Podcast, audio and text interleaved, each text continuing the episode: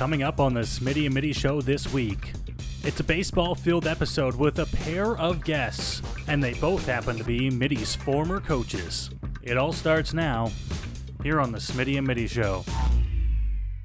And now, Ladies and gentlemen, can I please have your attention? start your engine! 90% of the time, I have no idea what I'm talking about. Don't worry, nobody's listening anyway. The show that's got everyone saying, You're so dumb, for real. with Smitty. What you just said is one of the most idiotic things I have ever heard. Everyone in this room is now dumber for having listened to it. And Mitty. I've been in this business 15 years. What's your name? you? That's my name. This is the Smitty Mitty Show.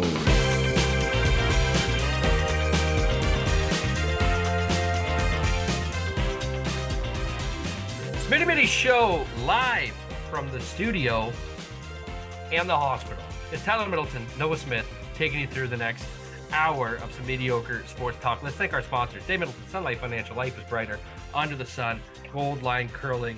They are the choice of champions. Mr. Smith, a baseball jam packed episode coming up for our fans this week.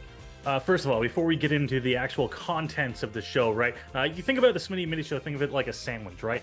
Uh, the buns are kind of just us, you know, throwing words around, talking random stuff. And then the meat and the meat and potatoes inside that sandwich is the interviews. Uh, before we get to that, you should probably explain to why you said the studio and the hospital, because I feel like there's a lot of people just wondering what's going on right now. Was that to do with the sandwich thing? Like, was that sandwich thing just a filler?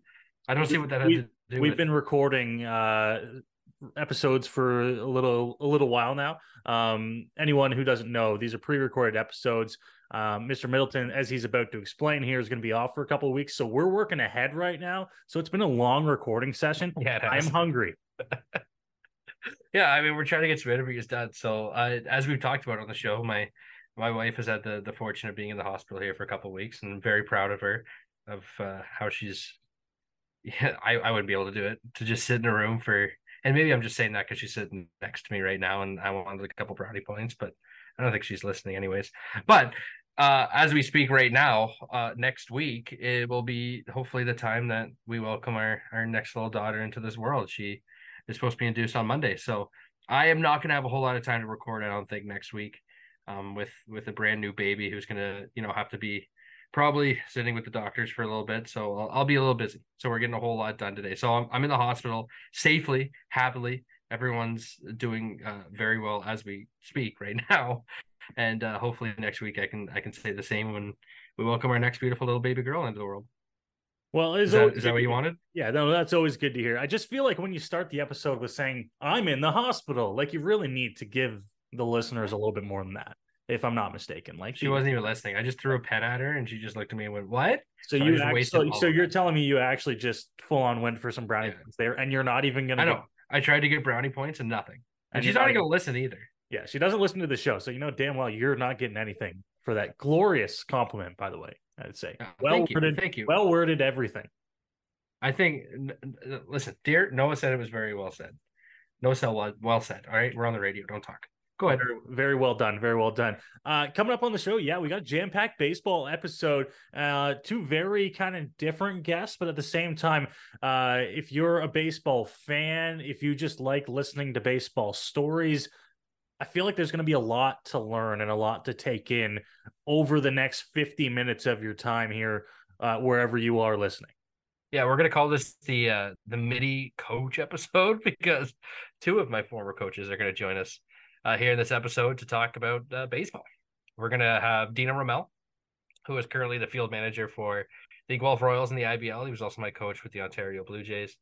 Um, yeah, seriously, one of the best coaches I've ever had, and he's gonna come on and join us. And then Joe Bauth, who is also an amazing coach in his own right, who is uh, coaching the ECC Cats, the Erie County Community, the Erie County College Cats, um, in Buffalo, New York. He was also my coach my second year of JUCO down there, and he's going to come on and talk about some recruiting. You know, getting guys to go to Division three JUCOs, and uh, Shawn Dubin, who just made his major league debut. Um, who was also on my team, and uh, yeah, and, and just talk about his esteemed career. So we'll get to that here in just a little bit. We only got like what five minutes now to talk, Yeah, and we, we have do. to talk. We we have to talk about Alec Manoah, do we not? I was I was gonna say we've got about five or six minutes here before we got to hit our first break. Uh, we'll get to the interviews in just a little bit. We have to, right? Like, is the only thing that we can choose to fill the next five minutes is Alec Manoah, who uh, announced earlier this week. And by the time this gets to radio, you guys will know how it all went down. But we don't know recording this midweek. Set to make his major league return, maybe a little bit earlier than some people thought, maybe right where you would think, depending on what side of the fence you sit on, uh, against the Detroit Tigers Friday night before the Blue Jays head into the All Star break next week. Mr. Middleton first of all, give me your first thoughts on it when you saw the news, and then follow that up with after a few days of thinking about it, have you changed your mind on it? No, I mean, this is going to sound silly, but this is kind of exactly what I thought they were going to want to do. I mean, this team, it it's hard to doubt that they're struggling, right, with four starters. It's clear that Kevin Gausman, hey, he said it in interviews, and, and so has has Bassitt, they've mentioned the fact that this four man rotation is taking a toll. They're not getting their off days. Every other player is getting the off days, and they're not. They're they're staying on their regular turn and not getting that extra rest. That that's killing them a little bit. That is hurting them in a big way. They they need their fifth starter back. And yes, Hyun-Jin Ryu made a start in the minor leagues and apparently threw very well, but Alec Manoah is supposed to be your ace. And if you think he was down there and he made some significant pushes and he did what he needed to do to be better, then why keep him in the minors? Why throw him at AAA? Why waste those bullets there? Get him up here. And, and we're better to do it than against the Detroit Tigers in one of the biggest ball fields in in the major leagues and against a, a putrid team. Well, yeah, I will agree with you. The first thing I thought when I saw the notification come through on my phone was, is this too early? Right? Is it too early to bring back Alec Manoah, who man, we read the headlines right here on our show either last week or the week prior. Uh, struggled in his first trip down in the complex league, right? Did not do well. Whether that was himself or what, like no one really knows. But he struggled a little bit. Is this too soon to bring him back? But then you start looking into it. The Blue Jays need a fifth starter. They need someone else to at least take some load off. Uh, the Detroit Tigers offense is terrible. Like it's not good. And you're heading into the All Star break, right? You're heading into a chance here where guys are going to get that extra little bit of rest. And if Manoah does all right or not as well as you think he does in Detroit on Friday night, you give him a chance to still still spend another week to work on some stuff before you get back into a regular rotation starting next week post All Star break. I well, think let's think about spot. Let's think about just who they have coming up after the All Star break. I mean, they have um, Arizona, they have the Dodgers, they have Seattle. Like they have some big boppers coming up after the All Star break, where that's not really where you want Alec Manoah making his return. You'd rather him have this soft landing. And I, I mean, you're right. I think in my mind, it seems like a foregone conclusion that he's going to make this start, and then he's probably going to go back down to the minors, and he's going to make a AAA start during the All Star break, probably just to stay on turn, to stay fresh, and to work on whatever he probably thinks he needed to work on from that one major league start. I, I mean, I'm going to eat my words if I say this, but I think it's going to go fine. It's the Detroit Tigers. And from a couple of the reporters that we that that I've heard from in Double A, not personally, but just heard talking about in Double A for New Hampshire, he he threw well. Like his slider was hanging a wee bit, but his fastball had a little extra zip. He had some life to it. He was hitting corners. Uh, he wasn't doing that thing where he was holding the ball to the last second because he was out of wind, because he was out of shape it's he seems to have made some mechanical changes that he needed to make, and on top of that, um, kind of fixed his physique physique a little bit, where he, you know, isn't out of breath every time he has to throw. So, just why waste it down there? You need him up here. Let's see what he's got. Let's see, and plus, like, let's not forget we're we're a month away from from a trade deadline as well. Like, you need to know if you have to go out and get somebody, or if you got somebody inside.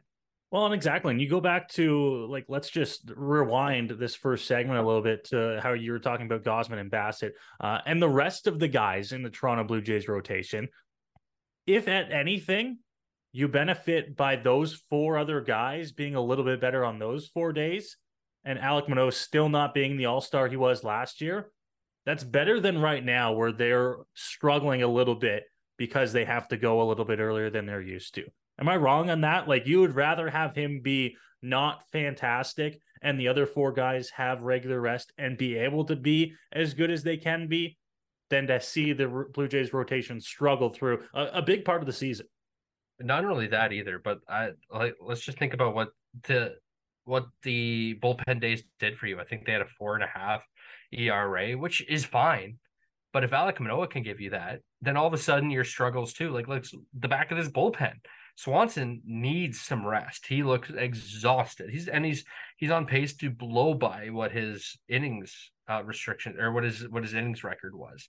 Um, Romano looks tired, and because there's only two of them, you can't trust Garcia and Pearson. You know, you really don't want to use him against too high a leverage right now. You can use him against the the bottle bottom end of uh, of a lineup, but you don't want to use him against the top three guys in any lineup right now. So if you can move Richards back there, which is the guy who was doing the starting for you, then that just adds you another reliever, and he's thrown very well. Another guy who can pitch in leverage for you and gives you a little more options. Then all of a sudden you get Chad Green back, you get Manoah throwing, even if you throw in the four and a half, and then you can get Ryu back as well, and you got a six man rotation with a vamped up bullpen. It's almost like you you you made some additions at the trade deadline. The biggest addition this team can make right now is an Alec Manoah that's going to give them even a four ERA and pitch every five days. Absolutely. Absolutely. Uh, Toronto Blue Jays, you will know before us listening to this uh, how Alec Manoah does on Friday night, but we are looking forward to having him back in the Toronto Blue Jays lineup against the Detroit Tigers. We've got more baseball coming up. It's a baseball filled show here on the Smitty Mitty Show this week. Dino Roumel, the field manager of the Guelph Royals, is joining us on the other side of the break here on the TSMS Radio Network. The curling season is just about over, but it's a great time to get ready for next year with the Gold Line end of season sale. Jackets, vests, shoes, and brooms. Check out all the deals at goldlinecurling.com. Gold Line, the choice of champions. Even though I'd just gotten a new job that paid well, I still wanted to be prepared for the unexpected.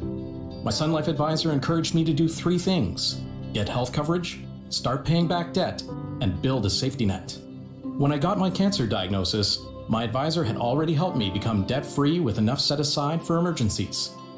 When I took time off, I didn't worry about my finances, so I could focus on getting better. Today, I'm in remission. Call Middleton Finner Financial Services with offices in Kincardine and Port Elgin. This is the Smitty and Mitty Show.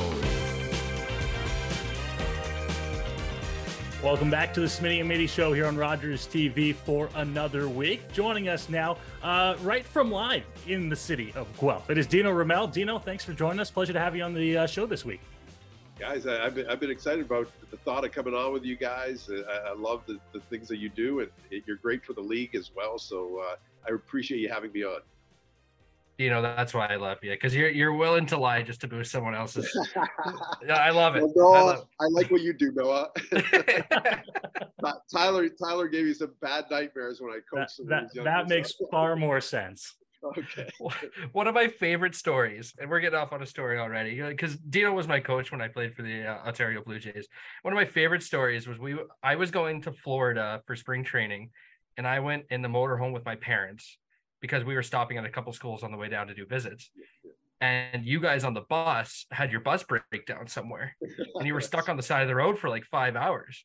Right. So I, I got a text at one point saying, You're starting game one.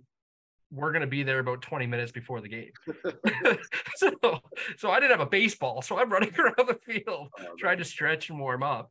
And, and in that, I remember it was, it was not cool that day either. When we got off the bus, it was scorching on the side of the road. I was yeah, it was it was miserable. Yeah, usually you have enough time. Usually you have enough time to hop in and shower. Not that yeah, day. Yeah, exactly. And I remember I took a pop fly that day, and it was right at me, and nobody was going for it. So I was just like, okay, I got it. And I went to catch it. I like basket caught it, and uh, you called time, and you walked all the way into the mound, and you said, "Good catch. Don't do that again," and then walked away.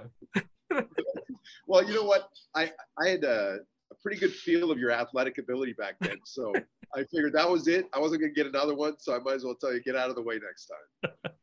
well, it's it's good to know that. Uh, I'll tell you what, no, Tyler Tyler could pitch. He, he was good. He was a competitor. I, I love Coach. I mean, he's one of my favorite guys that I had that year, and uh, I, I, think I threw you a little too much. But were you were you on Jordan Romano's team? Was he on your team, or that just before? No, you? no, that would have been just before me. I honestly didn't even know he was an OBJ player either until my brother mentioned it to me.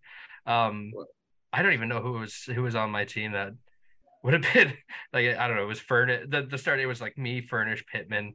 We Oh, were right, the whole right, yeah, right. yeah Yeah, We were yeah. the crazy rotation. Yeah, I mean, we, yeah, we went out and beat the 18 black team because yeah, the pitchers beat them that year because you let us That's play because we did the laundry the day before. Yeah, that's right. They they they were so mad. It's unbelievable. you guys were mad because I pulled you guys for the regular players at the end. You did all the work and they got all the glory. But And we did the laundry. But Byron Byron did uh, has still not forgiven us for doing that. But uh, but it was fun. We had a we had a great year, and you know we have Malik Collymore on our team this year. He was on that team, and and yeah, you're right. Romano was a little bit before you, but that was an interesting story. No, uh, Jordan Romano was a, a catcher uh, with me as a 15 and 16 year old, but he was a big kid, couldn't hit, but had a crazy arm. So I said to him one day, he got injured, he hurt his ankle. I said, "Have you ever pitched before?" He said, "No." I said, I, "We're going on the road. Why don't you uh, Why don't you come on and work in the bullpen with me, and let's see if you can pitch."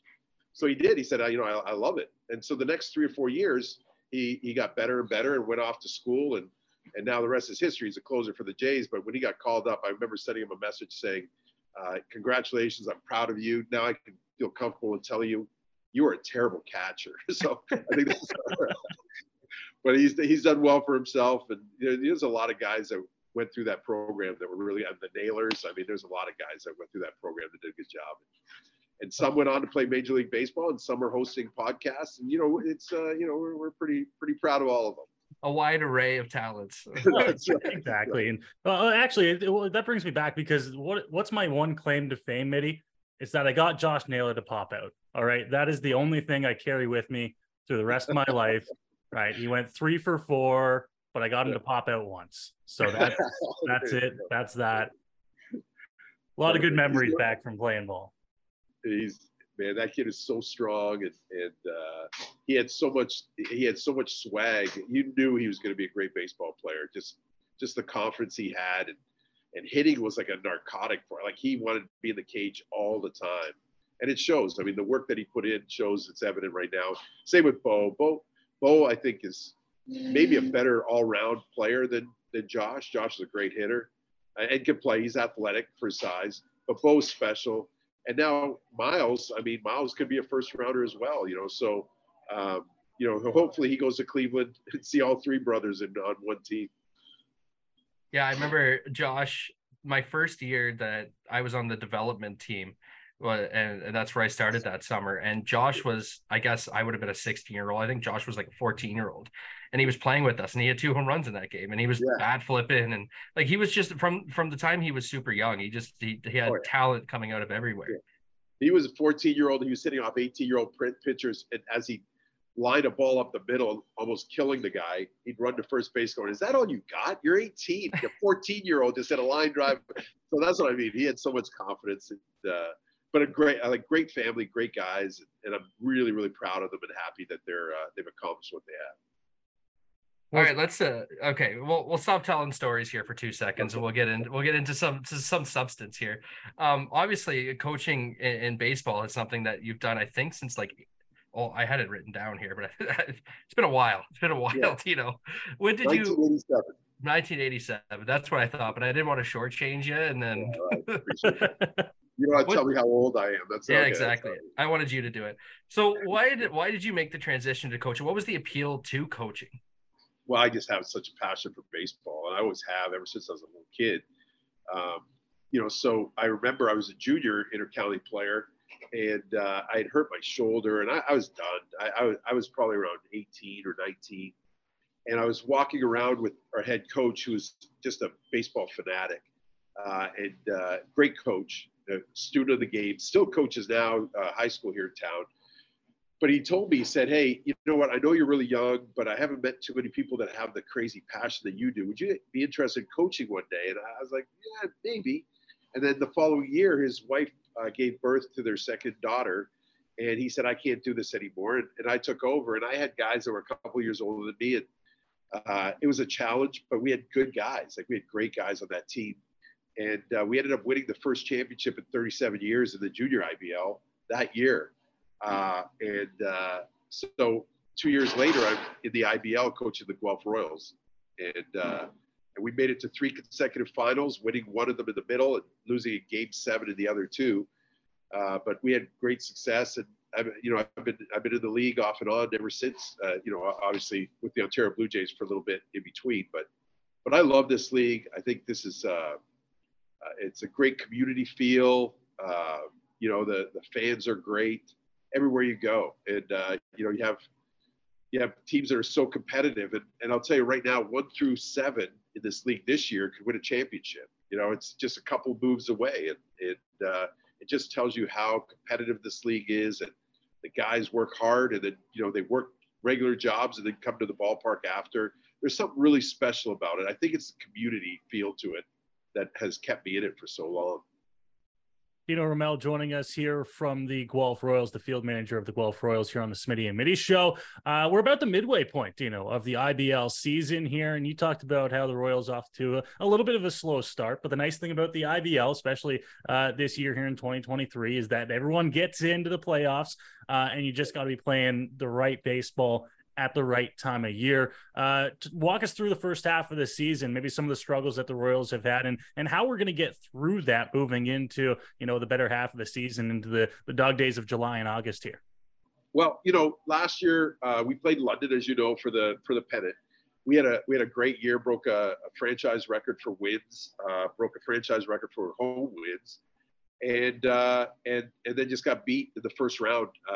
I don't know if we took Hamilton lightly, but they played great, and uh, it was devastating. I mean, we made a couple errors, uh, blew a four nothing lead in the eighth, uh, and ended up losing in extra innings to get eliminated. And who knows what would have happened if we got through there? We had the best pitcher in the league, and Claudio Custodio, the best player in the league. Claudio, I mean, Claudio went 11 and 0, broke the all-time strikeout record that stood for 102 years, and uh, and not only that, but hit 400 as a hitter. And we're talking about 60 at bats, so it's not like guy played three games and hit 400.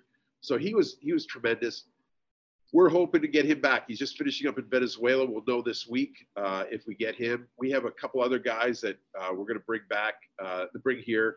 Uh, another guy with uh, major league experience that uh, is just a, a, real steady guy that we're excited about. Um, you know, we just got Malik Collymore back. We're hoping Dalton comes back. but we got a couple position players that are coming in, a couple of really good Canadian arms.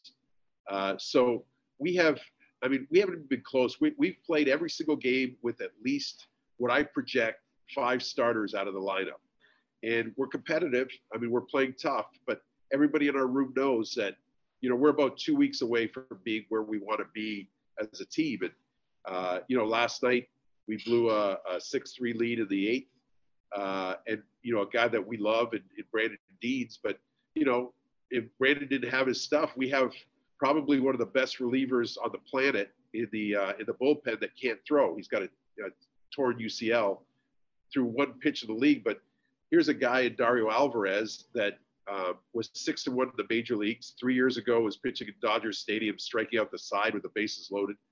Uh, pitched in the Olympics two years ago, and uh, and this past year, the Dominican Winter League didn't give up an earned run the entire year. One pitcher of the year. You're talking about no earned runs against big league hitters. So I, you know, he was going to be our guy at the back end, and we could have used him last night. We're hoping he's going to be okay next week, and if he's not, we're going to make a, a, a roster move there. But you know, we picked up Hector Yan, who's had two outings and they've been great.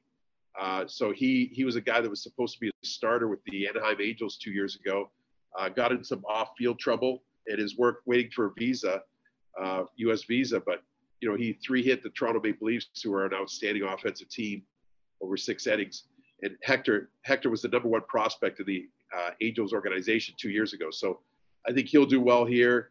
Uh, again, we're just going to keep adding pieces, and and your team down there in, in, London, I'll tell you what, they are getting better with every single game. They're really well managed uh, and have a lot of talent, and they're in this kind of a similar situation as we are. You know, we're not the first half we wanted, but we know, you know, as as the season goes on, you win a championship in August and September. So you know, we got we got to get better every game.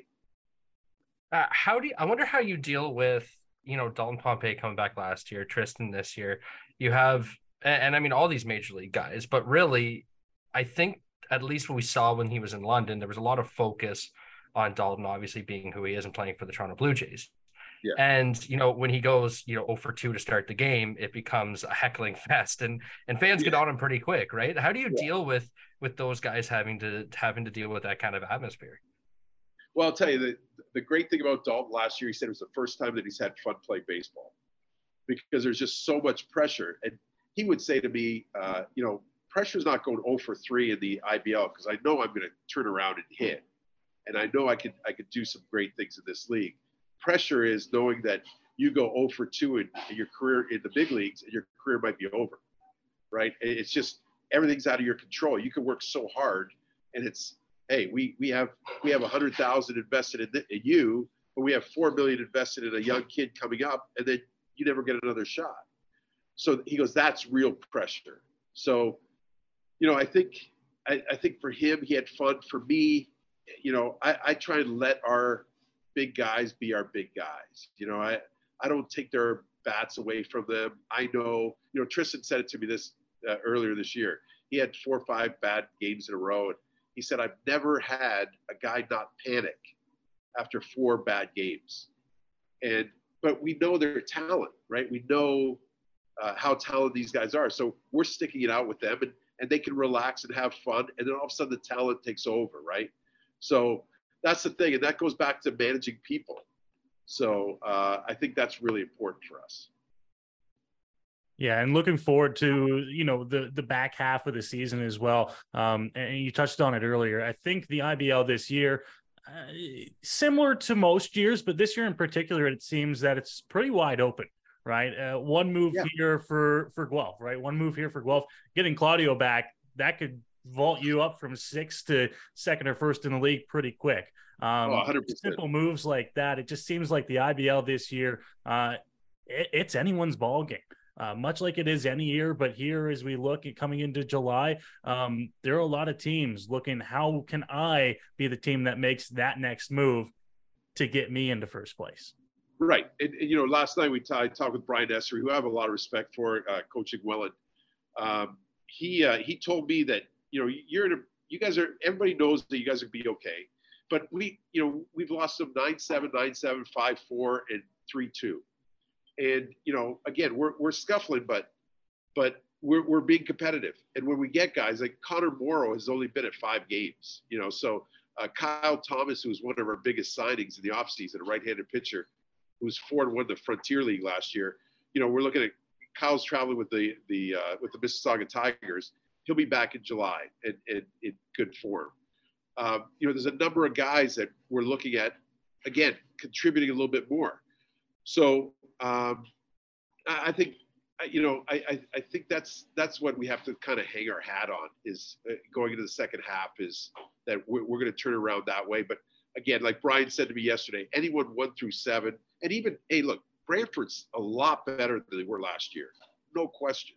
So and they beat us this year. So I think anybody can beat anybody if you're not ready to play, and uh, and that's the fun part about this, right? So you know, we've beaten London twice. They we, we play them twice this weekend. I mean, uh, you know, I, I, I like to think we're not going to lose both, but it would surprise me if you know we're two and two against each other after this weekend.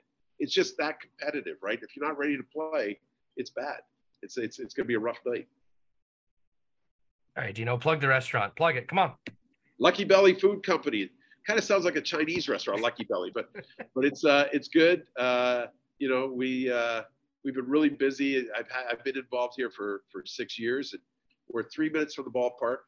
Uh, and we came up with these healthy boxes that are really popular and great sandwiches. CBC did a story on one of our sandwiches, and you know, for instance, today we did 400 people for for lunch today. So uh, it's uh, pretty crazy. So, you know, Chef Boyardino. Um, a lot of people come in and talk baseball. I love it. I've been in restaurants a long, long time. So uh, I, I love the business. And again, it goes back to a lot of things that you see in baseball, right? It's a rush, it's a competitiveness, it's meeting people, the interaction with people. So I mean, it goes hand in hand. Uh, you, you told you told me and Tyler to make a trip down there at some point this year and have some lunch at the restaurant. So well, we've got you on the show. No pressure. Pick two dishes. We each have to have one. We don't get to we don't get to change it. Like this is what we're having. Right. You pick two. Okay, all the tacos are good, but I would say uh, the chicken cheddar jalapeno uh, is the most popular, one of the most popular, and the chicken parm sandwich are the two two most popular sandwiches here. The chicken cheddar is a creation of ours uh, with a corn relish with jalapenos and avocado, and bacon and cheddar cheese and uh, on a pretzel bun, and it's got a little pineapple. It's got a little kick to it. It's good. It's really good. I don't I I know we're running out of time, but I don't know if you know this, Dino, but like what I ended up eventually graduating from school, I ended up eventually graduating with the culinary arts degree. That's what I ended up going that, to school actually. for. Yeah, I heard And- that. I think your dad and- told me that. and what you were talking about there with uh was why I love it is because like for for the hours that you're in service, you have to work as a team, and it is crazy busy. Yeah. Like the, things are getting yelled left and right. You're you're getting screamed at, but at the end of the day, you just sit down and you have a beer and you just you celebrate a service together. Like that's what I miss. I miss the hustle and bustle of dinner service. I love it. It is It- again. It's a it's a rush. It's a rush, and, and you know I, I've had the last three years. I've had no turnover in staff. Uh, we have a like a really tight knit family here, and it's uh it's it's a lot of fun. I I I, I love being where I am, and I, I love the baseball part of it. These guys are great when I get, have the games, and uh, you know it's it's good. I, I'm really I'm really really fortunate. You know my family's very supportive. Uh, you know my one daughter just got engaged. She's a nurse and helps out here, and uh, my youngest is a, an actor. She's on a Netflix series that's really popular, and and uh, she loves What Netflix series? Well, you can't just throw that in. Ginny & Georgia. It's called Ginny & Georgia. It was the number one show in the world for I think three months. Who And, is uh, she? Who is she? She plays the young version of the lead actress. So they have flashbacks every show, and so she's kind of she's so shy and quiet, and she plays a badass in everything she's uh, she's in. It's kind of funny. So you know she kills people and robs people, and and but she's a great she's a single mom and a teenage mom. So uh, it, she does a great job with it. And she was one of the most popular characters, and it, she goes to these little remote places, and everybody knows her. It's it's hilarious, and she's thank you, you know, like she's she's so cool about it. She has she has no idea how uh, how popular she is and how popular the show is. It, it's uh, I'm real proud of both of them. They're they're great kids, and they love baseball. They're at all the games. Dino Roumel, uh, field manager of the Guelph Royals, joining us here on the Smitty Mini Show. Dino, always a blast to talk to you. We'll have to do it again soon. Thank you uh, once again. Hey, guys, I really appreciate it. Hope to see you on Sunday. Even though I'd just gotten a new job that paid well, I still wanted to be prepared for the unexpected. My Sun Life advisor encouraged me to do three things get health coverage, start paying back debt, and build a safety net. When I got my cancer diagnosis, my advisor had already helped me become debt free with enough set aside for emergencies. When I took time off, I didn't worry about my finances, so I could focus on getting better. Today, I'm in remission. Call Middleton Finner Financial Services with offices in Kincardine and Port Elgin. The curling season is just about over, but it's a great time to get ready for next year with the Gold Line end of season sale. Jackets, vests, shoes, and brooms. Check out all the deals at goldlinecurling.com. Gold Line, the choice of champions. You're listening to the Smitty and Mitty Show.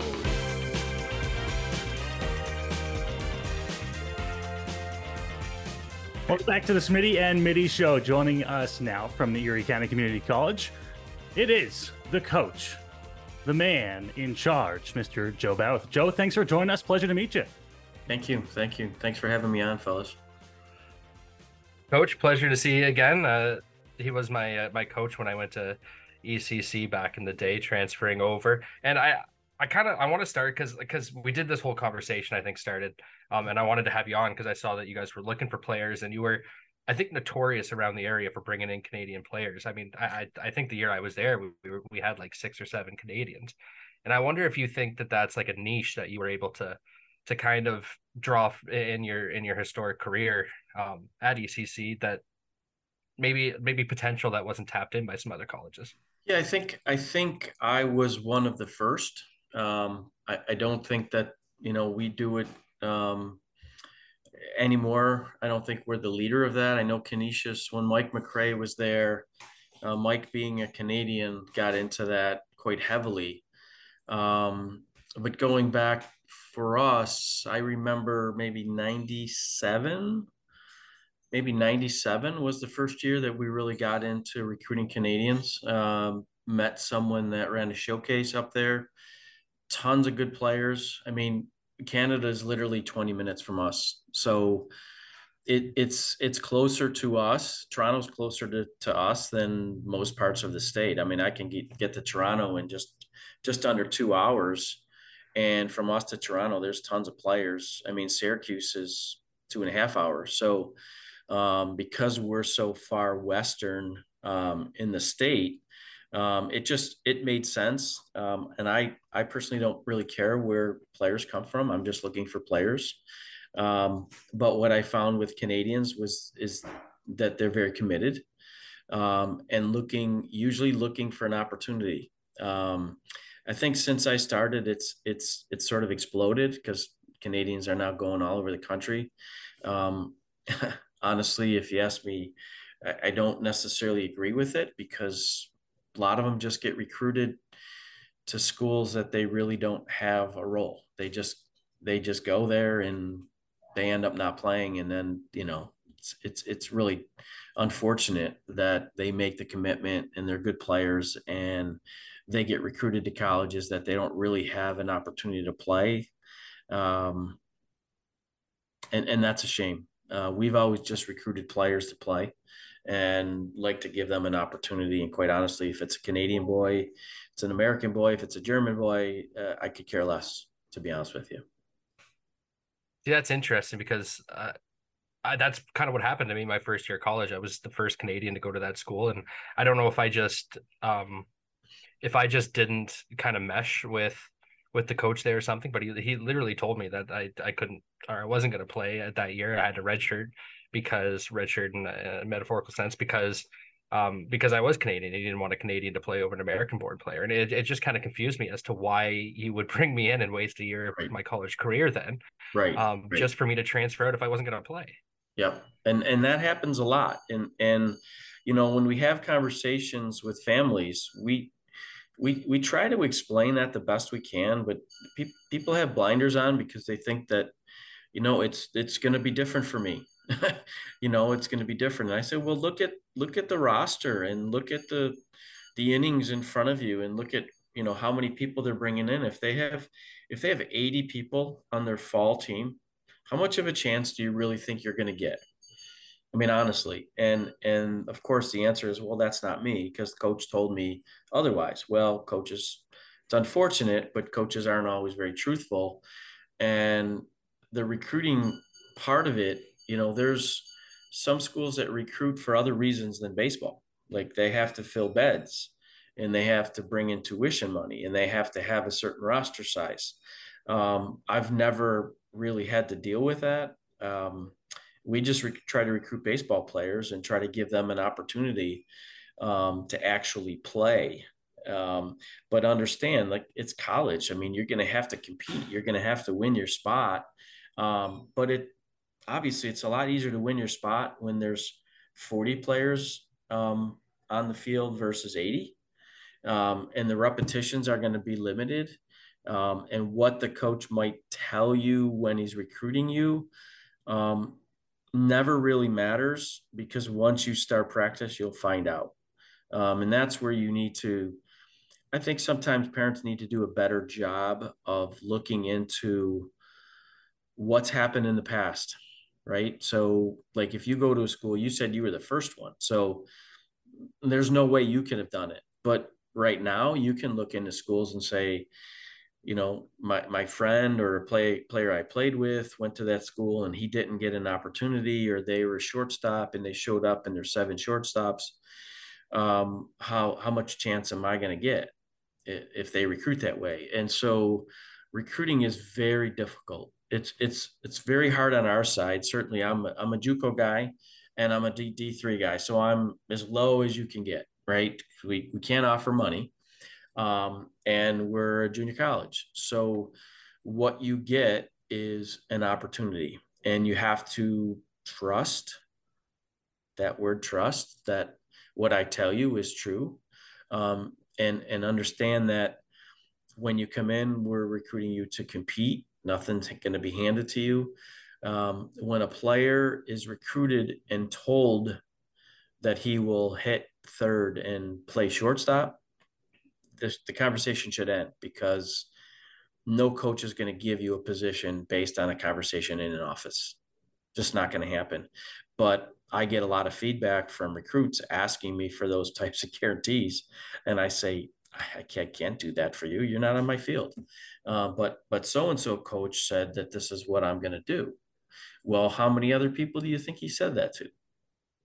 Honestly, I mean, yeah, and I think that kind of that goes, you know, unseen sometimes that players think, oh, if I have a Division One offer, I have a JUCO offer, I need to go Division One because that's the higher school, right?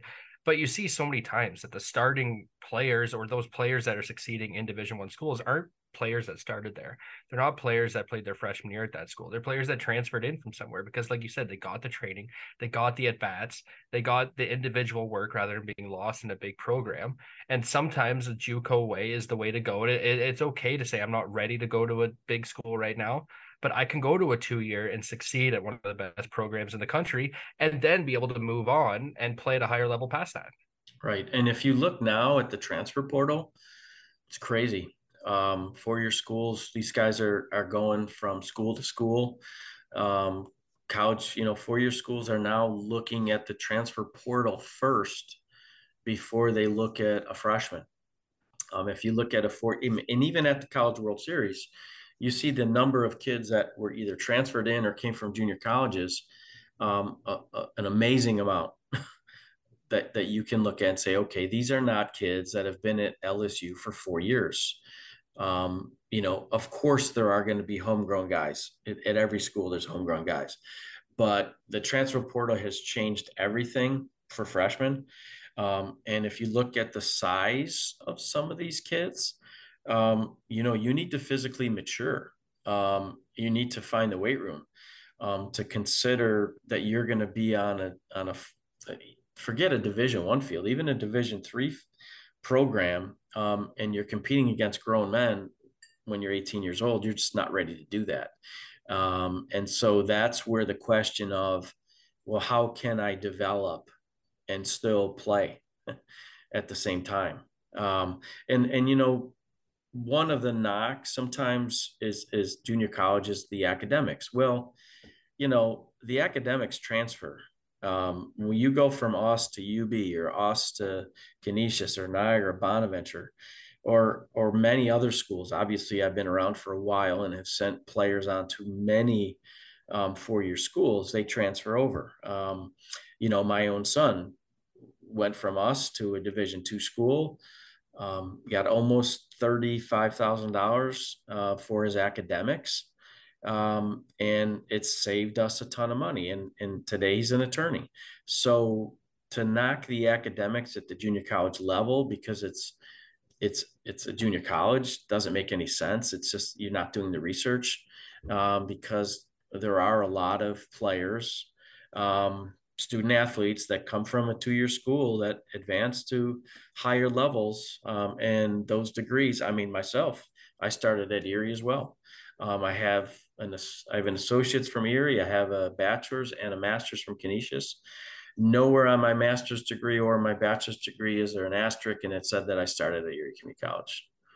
Um, but it saved an immense amount of money, um, and the classes all transferred over. So, you know, to me, like I said, I, I stated my son came to us. It's it's something that I believe in. That it makes a lot of sense for a lot of players. Um, if you're going to Harvard, if you're going to Princeton, if you're going to an Ivy League school, have at it. I'm not going to recruit you away from there. But we've recruited a lot of players that that had walk-on type opportunities at four-year schools, and it worked out much better for them uh, coming to us. And then when they left us, got better scholarship opportunities than they had out of high school.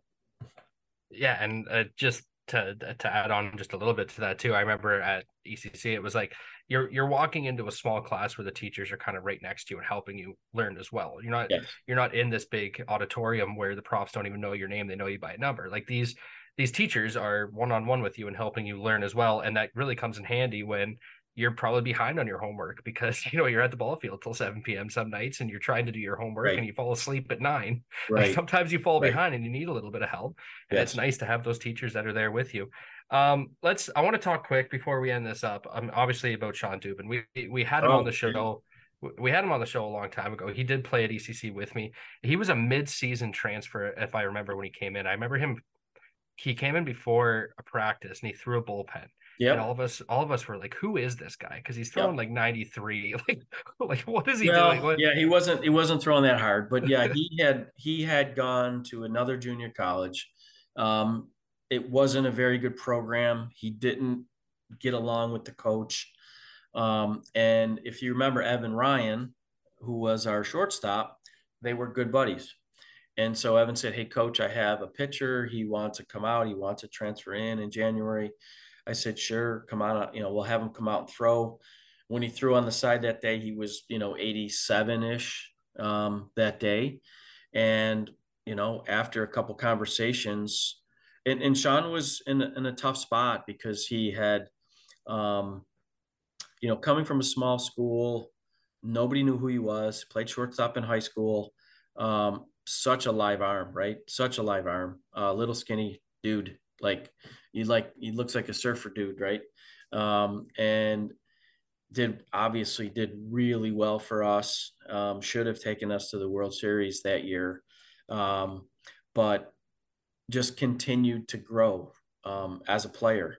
Um, after us went to UB and then UB canceled the program, ended up going to uh, Georgetown. And so he just continued to get better. And that's, you know, that's one of the things when you talk to a player, you say, do you want to bet on yourself? Do you want to bet on yourself to get better? Because obviously Dubin is that guy, right? Like he went from a junior college, a non-scholarship junior college to a division one um, and continued to get better until he went to Georgetown and then he was given a shot. And now he's been toying a little bit in the minor leagues for a few years um, until he got a shot. And, you know, there you go. He's there. Um, outstanding story. Obviously, I'm very proud that he came from us. Um, you know, I've had some conversations with other publications over the years like this like how did this happen right how does this how does this kid out of nowhere um, end up at the major league level? So pretty cool. Obviously, Shawn did all the right things, um, and for the most part, stayed healthy um, and kept working, and and you know paid off. How how big is that to a program uh, like ECC baseball, where you can go to a recruit and say like look we we know what we're doing. We have a guy who yeah, who went yeah. from a junior college to to starting for the championship astros. Like you know how big I, is that for program? I, th- I mean it should be big right? It should be big. If i told you that if you were a recruit and i told you i had a i had a pitcher you know pitching in major leagues you'd probably open your eyes a little bit wider. Um i don't know. Um as i stated earlier recruiting is a very difficult thing. Um it's challenging even after all this time. I wish i could do a better job with it. Um, i tend to tell the truth too much um, and that i think loses us some recruits because they want uh, they want fantasy island um, when you talk to them and that's just not reality. Um, reality is you got to go to work. Um, you got to hit the weight room you got to hit the books you got to make this your job. And no one knows how good you are going to be. If I would have taught, told Shawn Dubin that day, you're going to be a professional pitcher, wouldn't have believed me. Uh, if I would have told him you're going to pitch in the MLB, there's no way. He probably wouldn't have come to us because he probably would have thought I was a nutbag. So, um, you know, you you have to understand there's a process.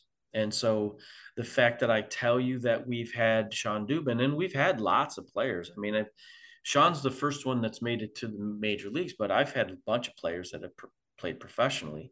Um, the the reality is is that there's no crystal ball. Nobody's going to tell you how good you're going to be. Like you really have a huge input on what you're going to be because if you make it your job, then we get a chance to see, right? We get a chance to see how good you can be. But if you're lazy and you're a dog, um, that's not going to happen.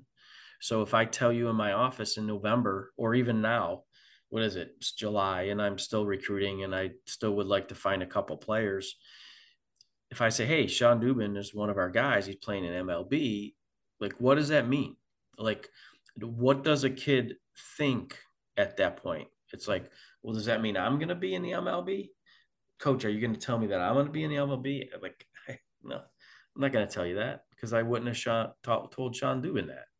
Um, he did the work. He deserves all the credit.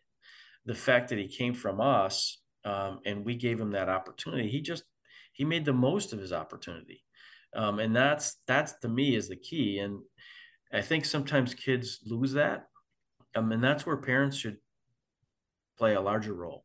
Too many times parents will say, "Well, it's up to him." Well, he's 17 or 18. What does he know? I mean, no offense, but you don't know anything when you're 17 and 18 and you're just really concerned with the shiny. I call it the shiny. Like whatever looks great is what you want but like it's not reality. Like the reality of it is give me a 4.0 grade point average live in the weight room when you're not on the ball field and when you're on the ball field um, have some success. And if you do that you're going to have another opportunity and then what you make of that opportunity if you continue that path eventually we'll find out what kind of player you're going to be because there are genetics. I mean you know tyler you were a pitcher right? So at some point you stop throwing harder. Like you had great size. At some point you stop throwing harder. Shawn Dubin's uh, he's a run like he was a runt then. You were bigger. There were guys that were on our team that had better quote unquote pitchers bodies right? But he had a live arm he had a live arm and um, it just continued to get better. And so that's to me that's the key is you just continue to get better.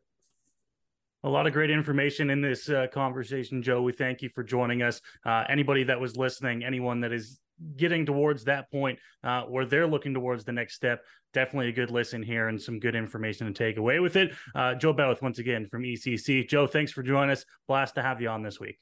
Thanks fellas. Appreciate it even though I'd just gotten a new job that paid well, I still wanted to be prepared for the unexpected. My Sun Life advisor encouraged me to do three things get health coverage, start paying back debt, and build a safety net. When I got my cancer diagnosis, my advisor had already helped me become debt free with enough set aside for emergencies. When I took time off, I didn't worry about my finances, so I could focus on getting better. Today, I'm in remission. Call Middleton Finner Financial Services with offices in Kincardine and Port Elgin. The curling season is just about over, but it's a great time to get ready for next year with the Gold Line end of season sale. Jackets, vests, shoes, and brooms. Check out all the deals at goldlinecurling.com. Goldline, the choice of champions. Now back to the Smitty and Mitty Show. Welcome back to the Smitty and Mitty Show here on the TSMS Radio Network and the Smitty and Mitty Show podcast. That just about does it for us this week here on the show. Right up against the wall in terms of time, so we're going to be real quick on the back end here. Big thank you to our guest joining us this week. Dino Roumel, he is the field manager of the Guelph Royals in the Inter-County Baseball League here in Ontario. His Guelph Royals uh, about halfway through the season, off to a slow start as we talked about in the show this week, uh, but hopefully, hopefully, pardon me, going to turn things around in the second half of the season. Our second guest. Joe Bauth with the ECC Cats, uh, former college club, uh, junior college that Mr. Middleton went to. So uh, good to hear from him. Maybe I knew it was good to hear from your coach as well. Um, talking about a little bit of the uh, the challenges and what you can expect if you decide to go the JUCO route. Some of the pros and some of the cons, of course, uh, of going the JUCO route as well. That's about it for our show this week. Big thank you to our sponsors, Gold Line Curling, the choice of champions, and Dave Middleton at Sun Life Financial, helping make this show possible every single week. More sports content comes your way next week on the show. Thanks for listening, and we'll see you then.